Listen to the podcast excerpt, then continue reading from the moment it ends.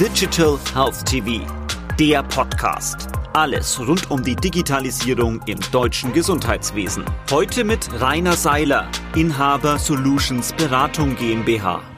Herr Seiler, welche Trends sehen Sie in Bezug auf Innovationen im Gesundheitsmarkt?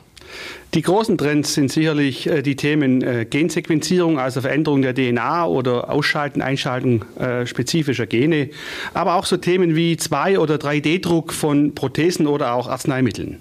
Welche Vorteile bringen denn zum Beispiel 2D- oder 3D-Druck von Medikamenten? Also der erste Vorteil ist sicherlich, dass äh, die Patienten nicht mehr mehrere Tabletten äh, nacheinander nehmen müssen, sondern dass sozusagen die gesamte Medikation, die ein Patient pro Tag braucht, in einer individuell gedruckten Tablette äh, oder Darreichungsform dem Patienten gegeben werden kann. Das ist sozusagen das eine Thema und damit wird natürlich die Adherenz und die Compliance des Patienten deutlich verbessert. Gibt es denn diesbezüglich schon Ansätze, die in der Praxis laufen?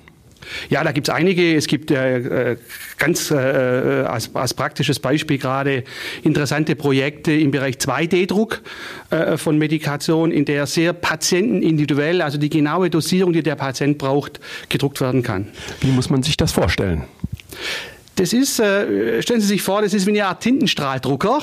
Äh, in der Kartusche ist, ist das Medikament in, in, flüssiger Form und das Papier wird ersetzt durch einen sogenannten oralen Dünnfilm und der Drucker druckt sozusagen die Medikation auf diesen oralen Dünnfilm. Der Dünnfilm wird auf die Zunge gelegt durch den Patienten, wird dort äh, im Mund dann äh, wird der Wirkstoff resorbiert und damit hat der Patient seine individuelle Dosierung.